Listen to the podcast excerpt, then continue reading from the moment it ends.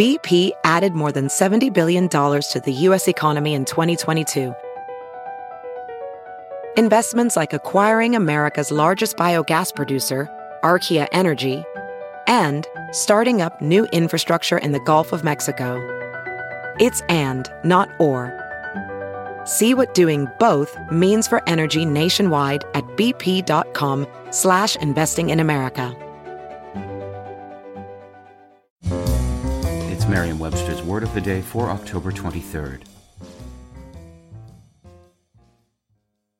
Today's word is spoonerism, spelled S-P-O-O-N-E-R-I-S-M. Spoonerism is a noun that means a transposition of usually initial sounds of two or more words, as in tons of soil for sons of toil. Here's the word used in a sentence from the New York Times by Caitlin Lovinger.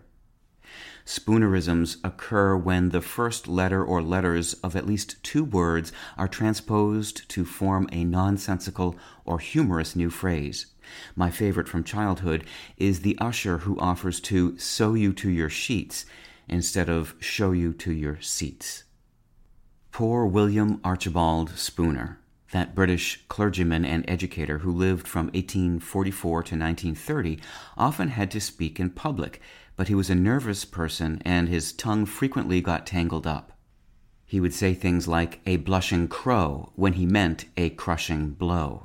Spooner's sound reversals became the stuff of legend and undoubtedly gave his listeners many a laugh. By the end of the 19th century, his name had inspired the term Spoonerism, which lives on to this day. With your word of the day, I'm Peter Sokolowski. Visit merriam-webster.com today for definitions, wordplay, and trending word lookups.